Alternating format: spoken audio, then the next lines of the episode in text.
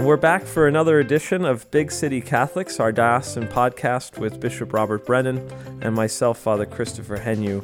We're really happy to have you join us again this week, and we'll begin with prayer. In the name of the Father, and of the Son, and of the Holy Spirit, amen. We ask our Blessed Mother for her intercession upon us, upon our diocese, all the faithful, and all those who listen and participate in Big City Catholics podcast as we pray. Hail Mary, full of grace, the Lord is with thee. Blessed art thou amongst women, and blessed is the fruit of thy womb, Jesus. Holy Mary, Mother of God, pray for us sinners now and at the hour of our death. Amen. In the name, of the Father, and the Son, and the Holy Spirit. Spirit. Amen. Bishop, I thought it would be a kind of cool thing to think about as we approach November 30th will mark your one year anniversary as the diocesan bishop of Brooklyn. So there's this practice of sort of doing like a year in review, no? I thought it'd be pretty awesome to have a conversation with you today and to talk about your first year here in Brooklyn. I think that's a great idea because in the coming weeks I'll be at the USCCB. We have Thanksgiving coming up, so this is really a good time to reflect back on the year past and what a great year it's been in so many ways. It's been uh, quite a busy one. I'll tell you, it started for me, and it started for you, obviously, your journey here on September 29th, the Feast of the Archangel, right. St. Michael the Archangel. And I had planned here at the Co Cathedral, we had a 30 minute Mass slot. I invited Dermot Shea, the police commissioner, to join us for Mass and then a special blessing for the police officers, the Feast of St. Michael. I received a phone call the day before from Bishop DiMarzio saying, this is between you and me. They're not allowed to speak about this, but there's going to be a very important announcement tomorrow. It's going to be at the 8 a.m. Mass. I said, 8 a.m. Well, Dermot Shea's going to be there. We only have 30 minutes, really 28 minutes to have a Mass, presentation, police officers, a talk by Dermot Shea. He said, well, now we have this as well to add to it. So we, we got a lot done on that day, September 29th. But that was the day that you came on. You came and celebrated with Bishop DiMarzio, and the announcement was made that you were the successor, the eighth Bishop of Brooklyn. Exactly. And that was a whirlwind of a day. It was a whirlwind of an eight o'clock mass. I know that. and it was great, a great way to begin. It's kind of cemented my own relationship, my roots with the New York City Police Department, with my father as a retired a police officer, my brother as now a retired police officer. Mm-hmm. He just retired within the last year. And so it was a good way to begin. Yeah. And certainly so. they were very understanding. I think they actually were kind of glad to be part of a moment in this diocese history. That's right. The day just took me all over to the press conference, to a school, to uh, St. Xavier School, the elementary school and the high school, to meet various people. I went to visit at the Cathedral of uh, St. James, made a prayerful visit there, met Father Patterson, the rector there, and then we went out to Douglaston and I got to meet the senior priest and the seminarians those have become two regular parts of my life these yeah. days. So Bishop DiMarzio planned a good day that would set the tone for my service here in the Diocese of Brooklyn. But you mentioned I'm the eighth bishop of Brooklyn. You know, when you think about the length of time, I think our roots go back to about 1853. That's right, yeah. We only had seven bishops before me. But you know, the first three bishops spanned 100 years, yeah. which is remarkable when you think about it today. I mean, we look at Bishop DiMarzio's service and said, wow, he was here 18 years. That, that was quite a time of service. These bishops were here more than 30 years That's each. Right. They were ordained very young and they appointed served very here, young. appointed yes. very young. And then they stayed. And I don't think there was anything like retirement. They they stayed until they died. So we're an older church, but small in terms of uh, history, in terms of leadership. Yeah, that's right. That's right. And we could talk about that too. That's a great part of this. Each one of them had their mark on the diocese. You know, the right. bu- building of schools, creation of parishes. And then, you know, we, we kind of, in reviewing Bishop DiMarzio's legacy, I think the legacy of creating Rockland assets. That was created a long time ago and he really reactivated it to use it more um, fruitfully. That's right. So, you, but you're right. He set up the structures. You mentioned the co-cathedral, DeSales Media. He solidified some things, many, many forward-looking. That's right. Things, so that we we have that bright future.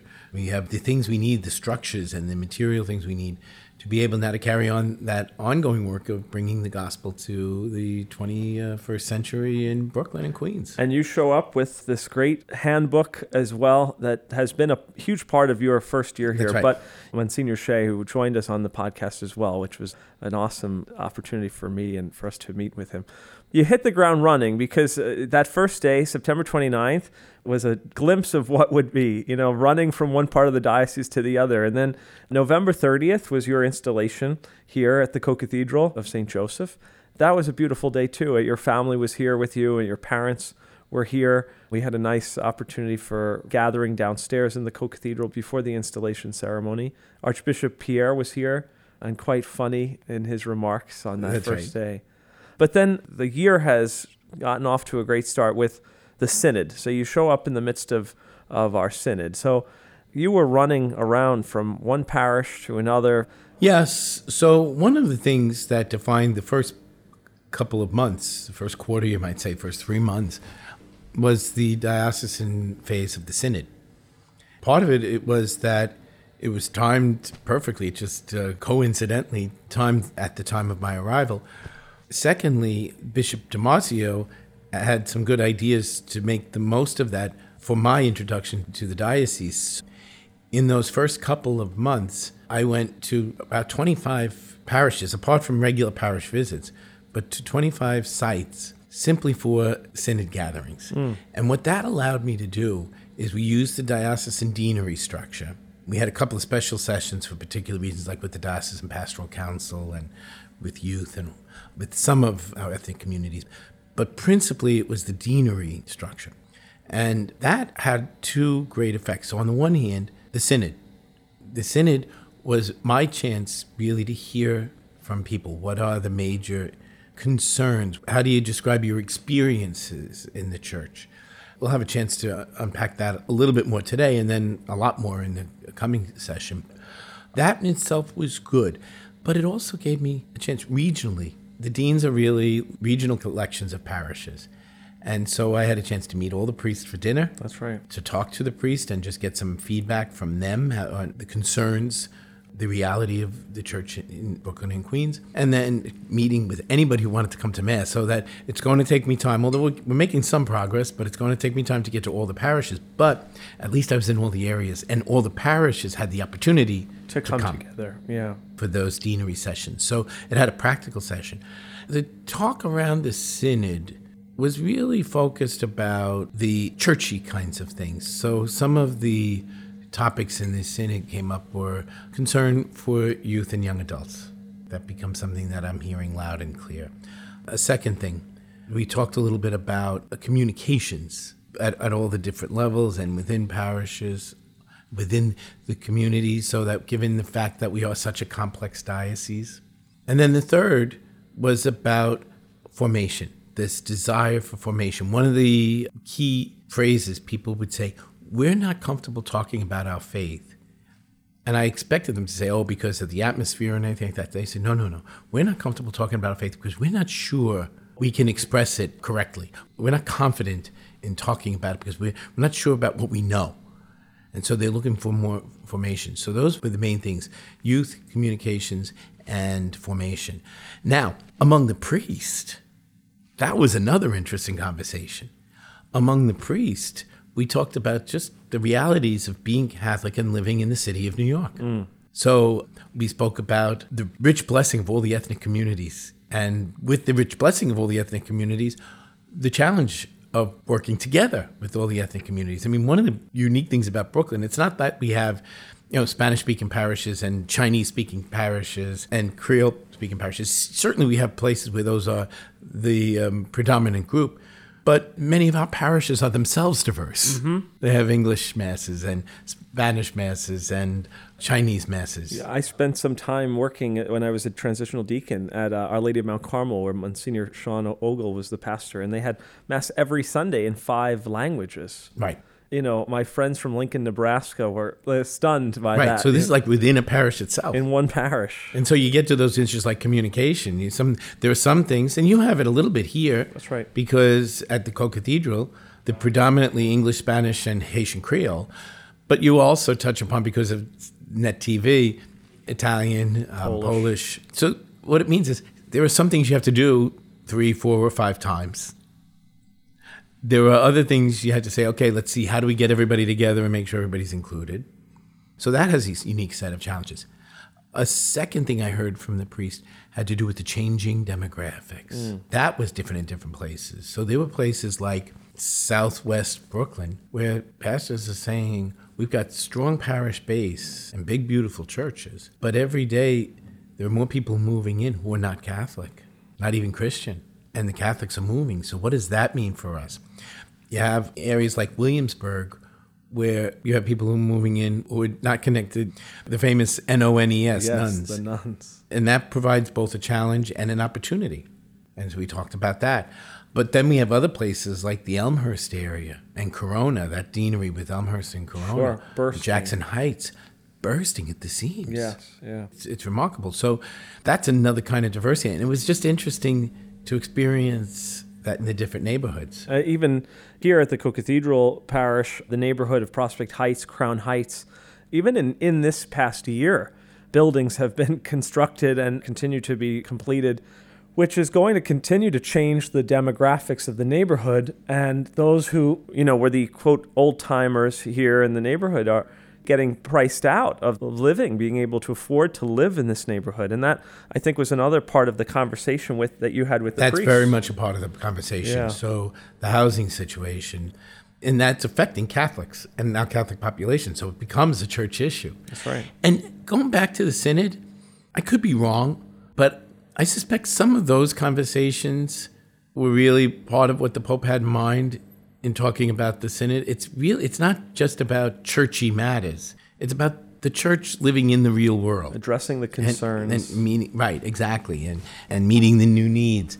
We have entire neighborhoods. We spoke about Williamsburg being one of them, where, where there are great things happening, but the people who lived there for generations are being, like you say, pushed out. Some of our poorer areas too, like East New York, uh, Bushwick. Bushwick, Bed-Stuy. Yeah.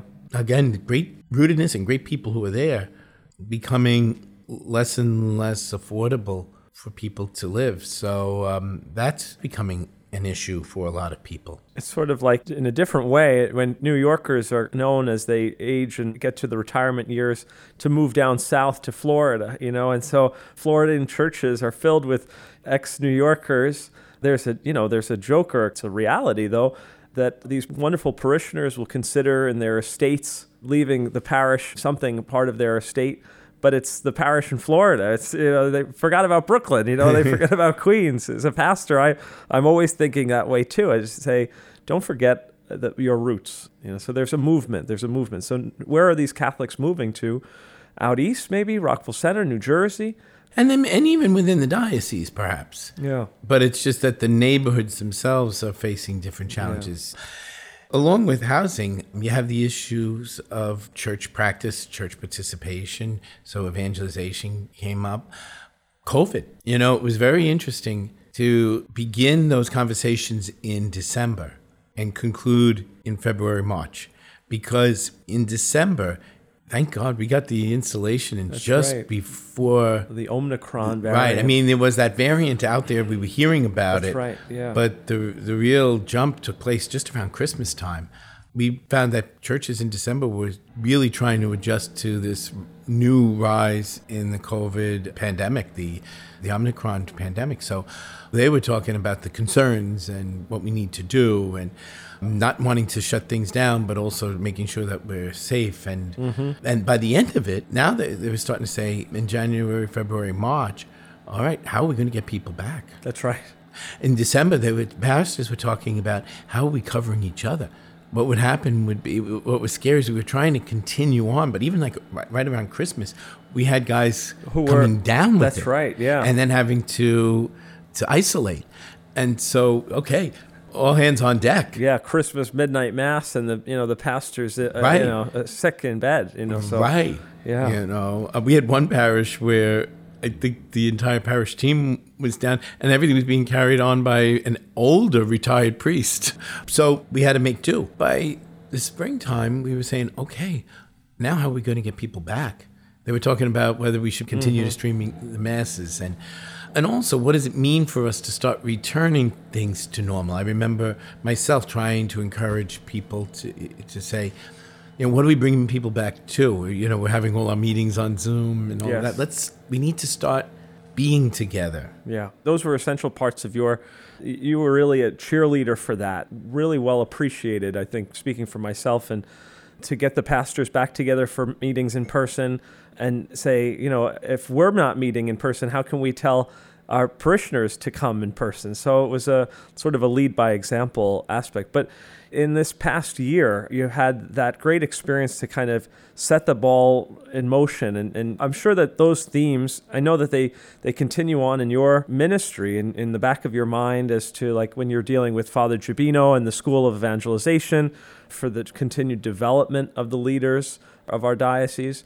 I know it's been a part of your working with Father Caroli and Christian Rada in, in youth ministry and Lucia Morales.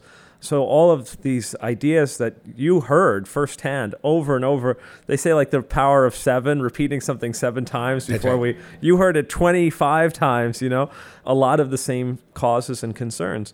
But you've taken that, and I, I, can see that as a part of your leadership, you've been prioritizing those aspects. Exactly. So that's that's a great right. great thing. Working together, but we're prioritizing those all together, and that's very exciting. You know, after the synod, one of the other parts is the parish and school visitations. I got to a good number of schools. I've been to about 111 parishes. That's incredible. The pace slowed down a little bit. I think we're somewhere just about 200. The pace has slowed down recently because as I'm getting now to events, the calendar's a little bit more full, but I'm doing a lot of repetition because I may have visited a parish because I wanted to get to, or it may have been a deanery parish, so it was the first visit mm. back in the early part of last year. But now I'm there for confirmation. Sure. I'm trying during now with confirmation to get to places I haven't been to. I'm still getting to new places, but not at the same pace. But I'm still looking to get to all of our parishes. Absolutely, at 111 parishes in you know you think 52 weekends. Yeah, and it's not even been 52 weekends. Right, yet. but again, part of it was the synod. That's that was right. 25 right there confirmations get me to some of them during the week. Sadly enough, funerals. Sure. Have gotten me to a number of our parishes. And then the schools. And I really want to pick that up again. I've been to a couple of the schools. I've been to, I have been or will be to most of the high schools shortly. I have sure. a few more on the calendar. But that's experiencing the life of the church. That's right. Right at the local level. And yeah. that's amazing. That that that's always a great experience being in, in, in the parish with the people in their home. I, you know, I wanted to say to the listeners that about a few weeks ago, we as a parish celebrated the feast of St. Teresa of Avila because that's another parish that's worship site that's connected or merged with our co-cathedral parish. I decided to throw an Oktoberfest in the evening, and I just said to you in passing, you know, Bishop, we're having this Oktoberfest. If you're free, uh, you know, the bishop's residence not that far from the parish, you know, but if you're free, you know, I'm, I'm, I'd be happy to have you. And I was so grateful that you took me up on that invitation and that you came on your bicycle, which has been a, that's that's an essential part of the, our year in review conversation. you came on your bicycle and you came to be with us and you saw the parish at its local level and you said something to me I really wish to tell the world. You said these are the kinds of events that I love to be at you know th- this is what i want this is the event that i want to be invited to you know right because it gives you a chance to see the local level, the right. church on its local level. And that you focused it on the recently formed young adult community, which, you know, going back to the demographics here, there are many young adults who are here, but only here maybe for a short time. Yeah. They, they're just arriving and, you know, they'll begin their career, but then as they settle down, we'll move on to other places.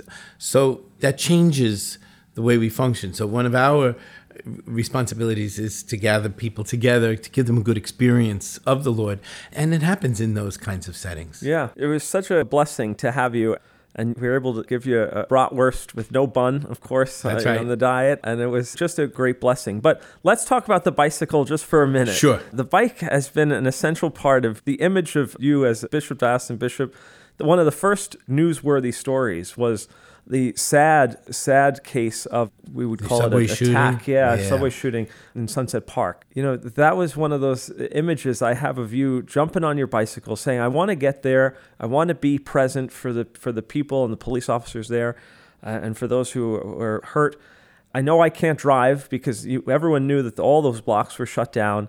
And you just jumped on your bike. I just have this image of like your pectoral cross, you know, hanging, hanging in the wind. And this bike has been an essential part of your getting through. And I you get to see the diocese on a, That's a right. much different way too. That's right. You see the neighborhoods, and even uh, during the summertime, as a relaxing mode, just to pedal around. By no means am I an avid cyclist. So sometimes people say to me, "I hear you're you're a real cyclist." Well, oh, I have to be honest. I, it's more practical than it is um, th- than it is a sport. I do get around on it, and I started doing it because of the traffic around here. That's right. I started doing, them, taking them. advantage of the bicycle lanes and avoiding traffic. Even today, coming to know you- Mass, turning onto Dean Street, they were doing some construction on the corner, and it was just a small bit of construction, but it fouled everything up Yeah. On all the streets around. So it was nice to be able to kind of work my way through. At one point, I had to uh, dismount and kind of pick up, the, walk the bike up on the Sidewalk sidewalk, and and, around the, the site, and then get back on into the bike lane. But you do bypass a lot of issues. Yeah, give us like a time frame. I mean, from the co-cathedral to the chancery office. About 15, 20 minutes. That's awesome.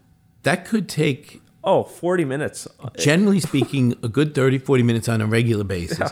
But it could take over an hour, especially coming back in the afternoon. Mm. So you come back because between the school traffic, the regular traffic, the diverted BQE traffic, and then you add in things like construction. So during the day, it really is hard to get around. So yeah, it gets me to a few more places. You, you have to plan things out a little bit.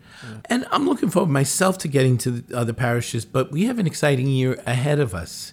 It's not just looking back. So I've been to a number of parishes. I'm looking forward to getting to a number more.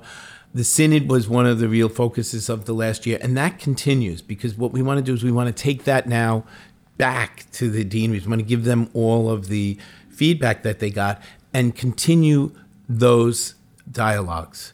Yeah. Because that's the whole point. That's what Pope Francis had in mind, that we continue these dialogues. So this gives us a framework that we can continue to talk. But then the other thing is the Church in the United States is beginning the revival, Eucharistic revival.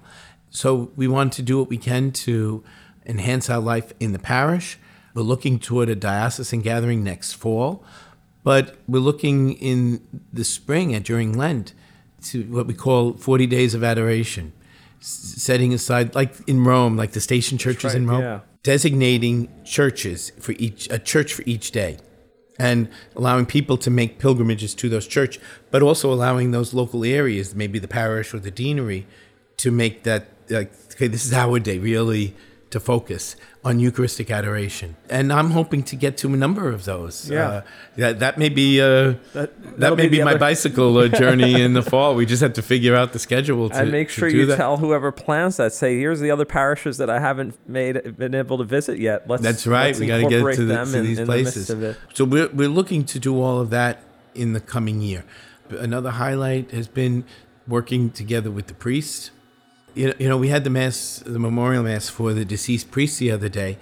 Honestly, I was uh, I was really struck. First of all, by the turnout. Wow, what a great turnout! But also, I feel like I know most of our priests. Like I could, okay, I know I, I know these guys, and that's because of their generosity. But also, it's because we've been walking together. We've had some good things. We had this. We had well, the chrism mass was just wonderful. Yeah, yeah. We had the uh, convocation, Convocation as well, priest. yep. So we, we've had some some really nice times together. And then the other, we talked about this, the pilgrimage, three thousand people at the shrine. You know, I started off with a big gathering. Soon after I arrived, we had Guadalupe. That's right. That was just two weeks after your installation. Yeah. Yeah, and, and then we had the the group in, in D.C. And then during that, one of the sad things is I have buried a number of priests. I was struck by the uh, number of priests that have died in this past year. They came kind of in waves. So we, it was the mass for priests and deacons. But the numbers of priests were really striking. When I first came, like in that first month, I think in January, February, we had already surpassed the total number for last year. Wow. And then we've had priests and deacons through the course of the year. Then, sadly, in the last two weeks, we lost three priests, all of them resident at Bishop Mugavero residence for senior priests. So we pray for those guys. They they took a hit. They really did. Yeah. They took a hit this week. But you know, I was thinking about the priest and how they they were just very generous, holy men. But among those priests, we had one priest. Uh, well, he wasn't on the list, Father Martin Carter, because he was a religious priest. Um, and he wasn't in the diocese when he died, but his great work with the African American community. We had um, a Chinese priest, Father Zhang, who spent many years in Chinese labor camp prison yeah. because of his faith. And then, you know, was released. He was arrested as a brother. He was released, went on to become a priest and was arrested again, and then eventually exiled and found his way here. We had priests who worked in the pro life movement, priests who worked in great parishes who were just generous. We had seminary professors. We had missionary priests, priests who worked in the missions, priests who worked as chaplains in the armed forces. It's just wow. When I uh, when I've been looking at that list of priests who died this past year, very inspiring stories.